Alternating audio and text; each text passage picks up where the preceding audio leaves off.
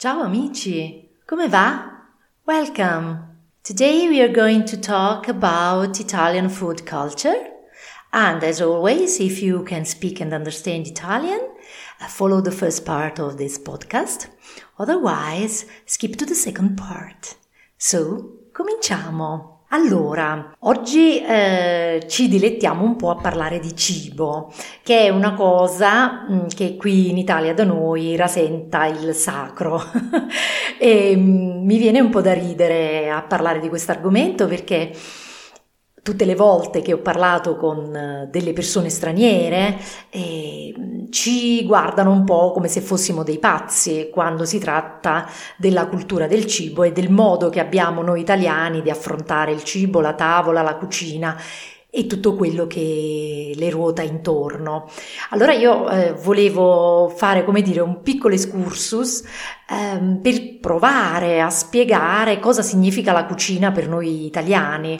In effetti, tutte le volte che mi sono confrontata con qualcuno che non è italiano, eh, è sempre saltata fuori la questione che sembra che noi italiani, invece di mangiare per vivere, viviamo per mangiare, che un pochino è vero, però è anche vero che per noi il cibo è una questione culturale. Cosa intendo però per questione culturale? Intendo dire che mm, è ovvio che eh, in settimana, quando ognuno di noi è preso dal lavoro, si va avanti e indietro, spesso si pranza con un panino. Anche per noi il cibo è semplice carburante per affrontare la giornata, ma tutte le volte che possiamo eh, preferiamo sederci e goderci un pranzo o una cena.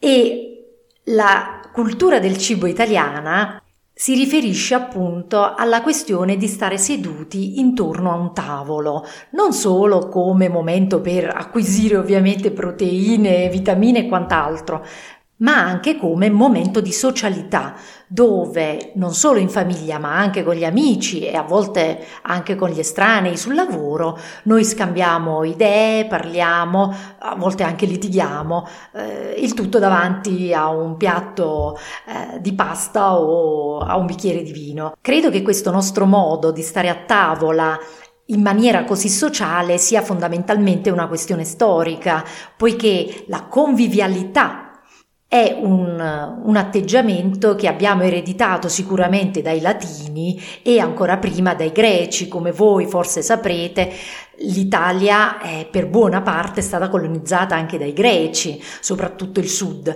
ma eh, anche durante l'impero romano eh, il momento del convivio, parola questa molto italiana che deriva dalla parola latina convivium, è molto importante adesso così come la era nelle, all'epoca dei romani o prima ancora per i greci che mh, avevano nel banchetto proprio un momento eh, in cui il cittadino scambiava opinioni e in, parlava di interessi comuni.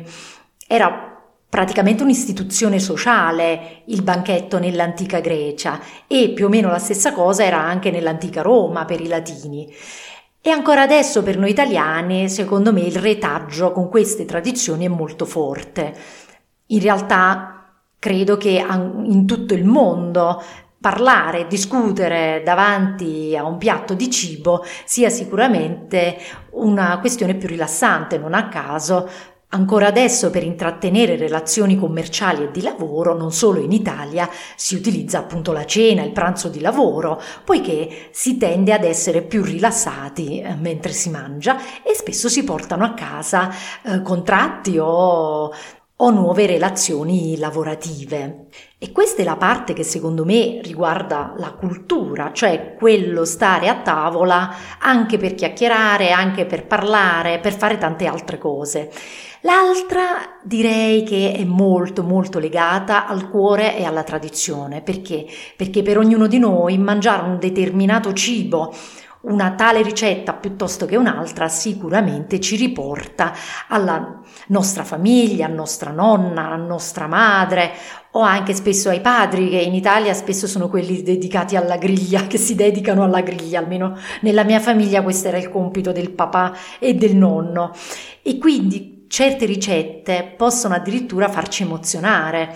Ad esempio, vi porto il mio esempio, io se vedo una teglia di maccheroni al forno o di parmigiana di melanzane, e mi sciolgo perché mi viene in mente quando ero bambina e mia nonna ci portava al mare e ci foraggiava all'ora di pranzo con una ricchissima parmigiana di melanzane, ricetta che vi consiglio di guardare su internet perché è buonissima, o ancora più spesso con la classica teglia di maccheroni al forno eh, con tanta mozzarella dentro passata nel forno con sopra un leggero eh, una leggera patina bruciacchiata che dà veramente un aroma particolare eh? e, oppure se penso a dei dolci tradizionali della mia terra come gli struffoli o la torta di mandorle Penso all'altra mia nonna, si chiamava nonna Rosa, che faceva questi struffoli buonissimi e che mi sono rimasti molto impressi, anche perché questo dolce in particolare che si fa a Napoli ma anche in molte altre città del sud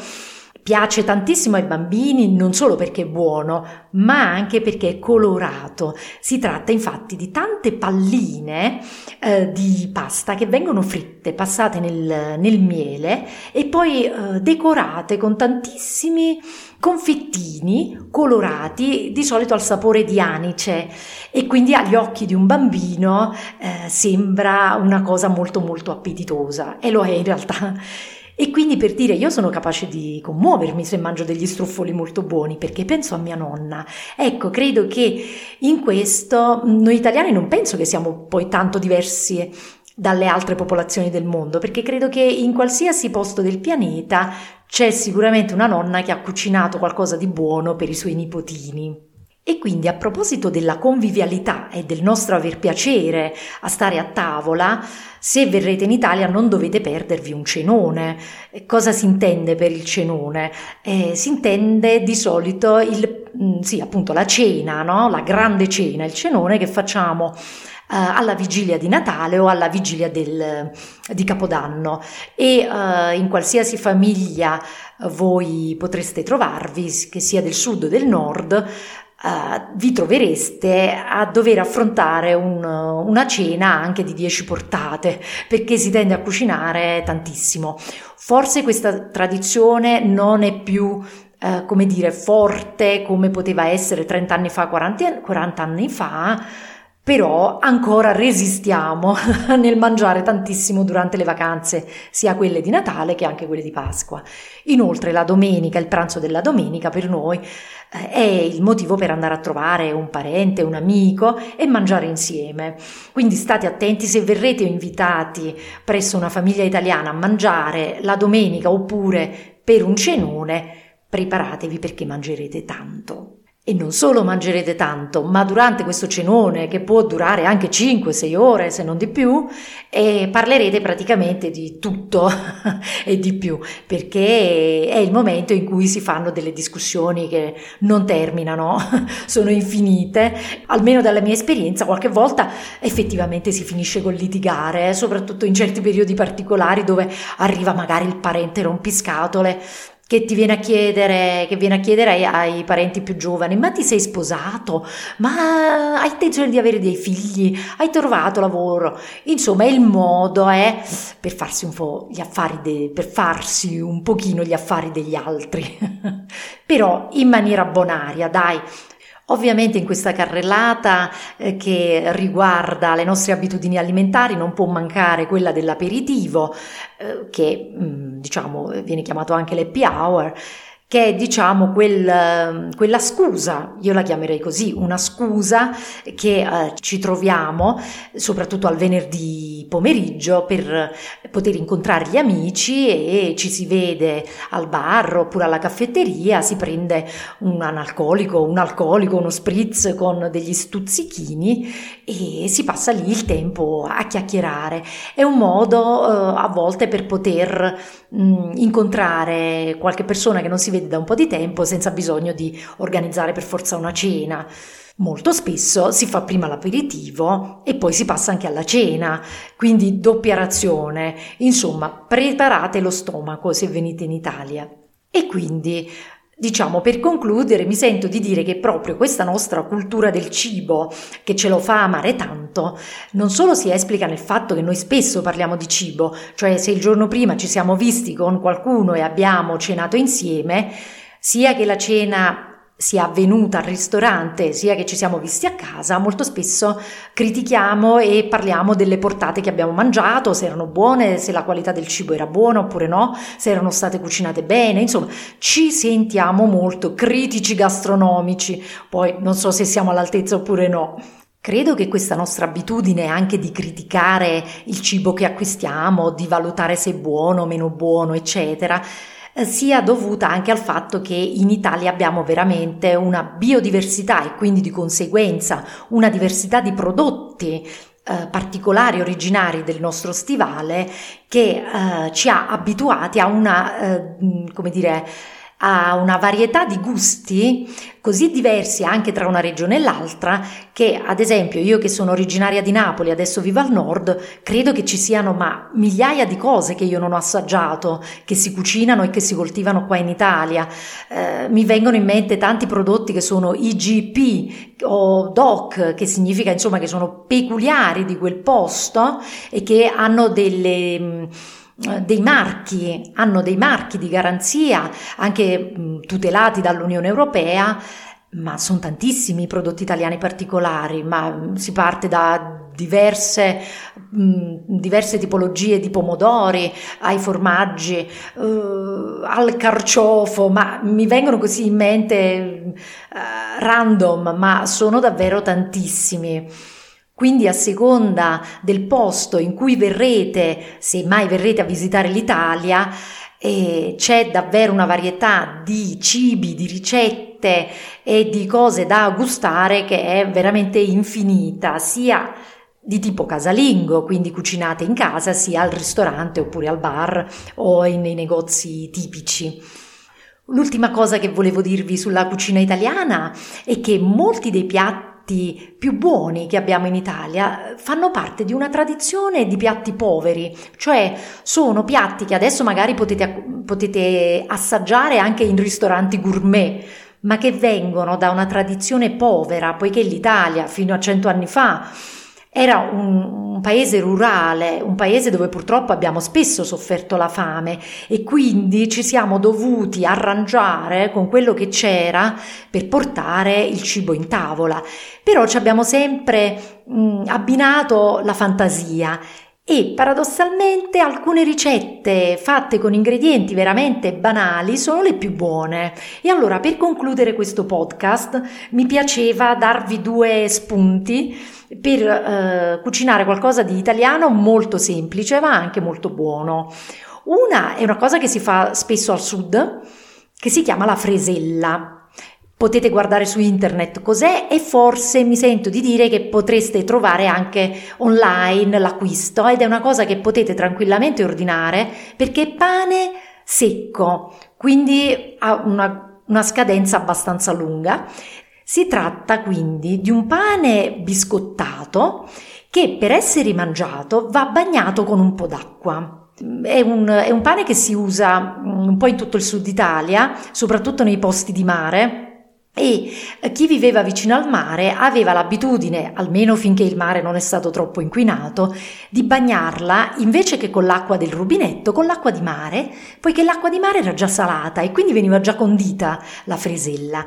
Sopra questo pane, nel momento in cui si è ammorbidito un po', si può mettere un po' di tutto, ma la ricetta tradizionale è con il pomodoro, un po' di origano, se volete un pochino d'aglio, l'olio extravergine d'oliva e a seconda dei gusti si può mettere un pochino di mozzarella un po- oppure un pochino di formaggio o meglio ancora, ricetta super tradizionale, con l'alice salata.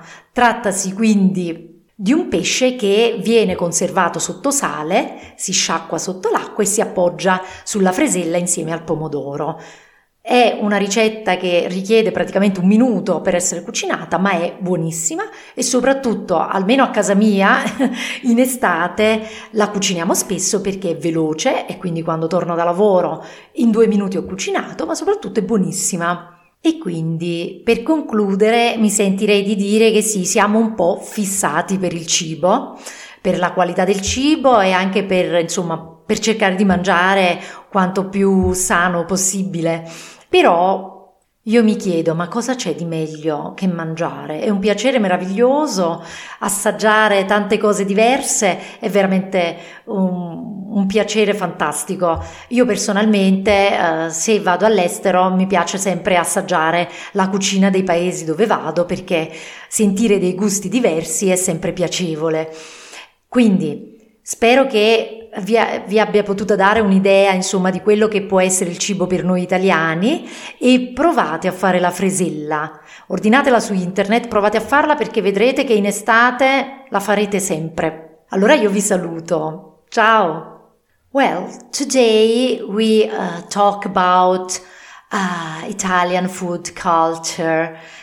I will just tell you about the feelings that maybe we Italian have when we eat something good and why we have got this kind of sensations. First of all, I have to say that for we Italians, being around a table to eat is not only a question of mere survival, but we like to stay all together and talk about everything while we eat something good.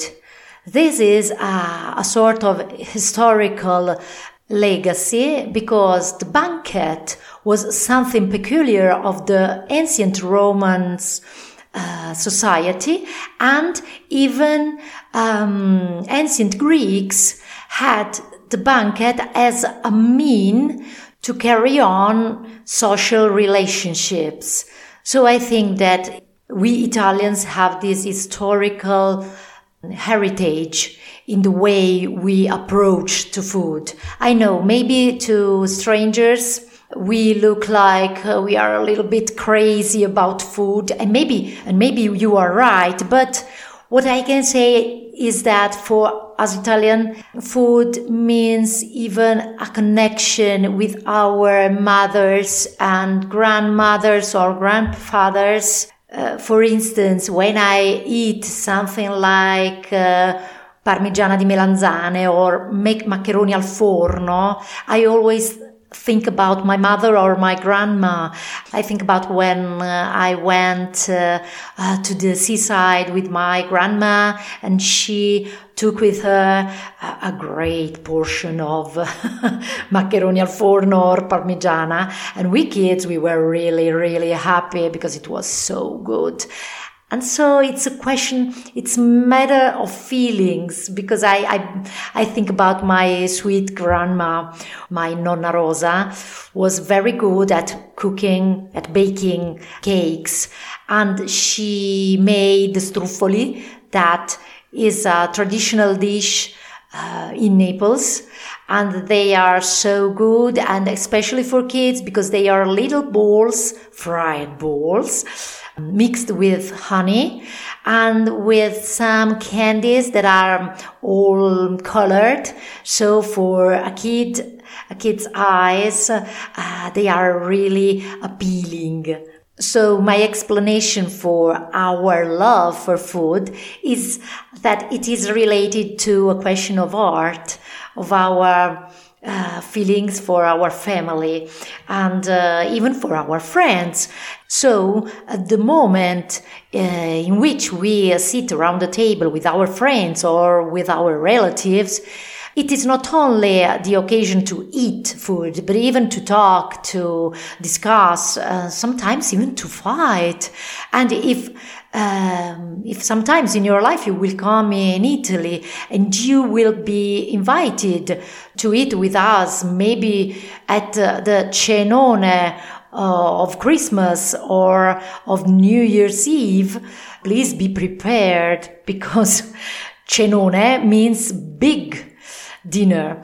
And so you have to eat a lot of dishes, all exquisite, all fantastic, but a lot, a lot of food because our cenone can go on even for six or seven hours, so be prepared with your stomach. The other things uh, that we uh, sometimes do, and I, I think that you know about this, it's our aperitivo. That is another occasion, but in the afternoon to stay with friends, usually with friends more than with relatives, and usually on Fridays, but even you can do it when you want, but usually on, on Fridays. So we drink spritz with uh, snacks and it is another, another moment to talk or to discuss with our friends. To finish, I, would like to give you a little recipe about a poor dish. Un piatto povero. Mm? What does it mean? A poor dish means that a, a lot of uh, recipes we have in Italy come from the um, the countryside tradition and from periods in Italian history where uh, we were not rich and in which we we had to find uh, uh, a way to eat something. So a lot of good recipes we have got comes from these periods in which we were not rich, we were very poor. Uh, and uh, you could try fresella. I think that you can find on the net someone that sells online it, and it is bread uh, baked twice, like a biscuit. It's a biscuit of, of bread, and to eat it, you have to um, wet the fresella with water a little bit and so the water soften the bread and after you can put on it uh, the things you want. But traditionally it should be dressed with uh, oil extra virgin oil garlic oregano tomatoes and anchovy. Uh, usually salted uh, but if you have not this kind of fish, you can put on fresella, mozzarella, and tomatoes. And it is very simple. Uh, it needs really two minutes to do it. And it is really, really good. So try it. You won't regret, I'm sure. Anyway, in Italy, you can find a great variety of recipes, of kind of food, of products, uh, really particular that maybe uh, you can find only here in Italy. So I think that the only way to taste uh, and uh, try something is to come here in Italy. So if you will do it in your life, I suggest to find someone who invites uh, you for dinner and cooks something good for you, maybe it's better a nonna. So arrivederci, bella gente.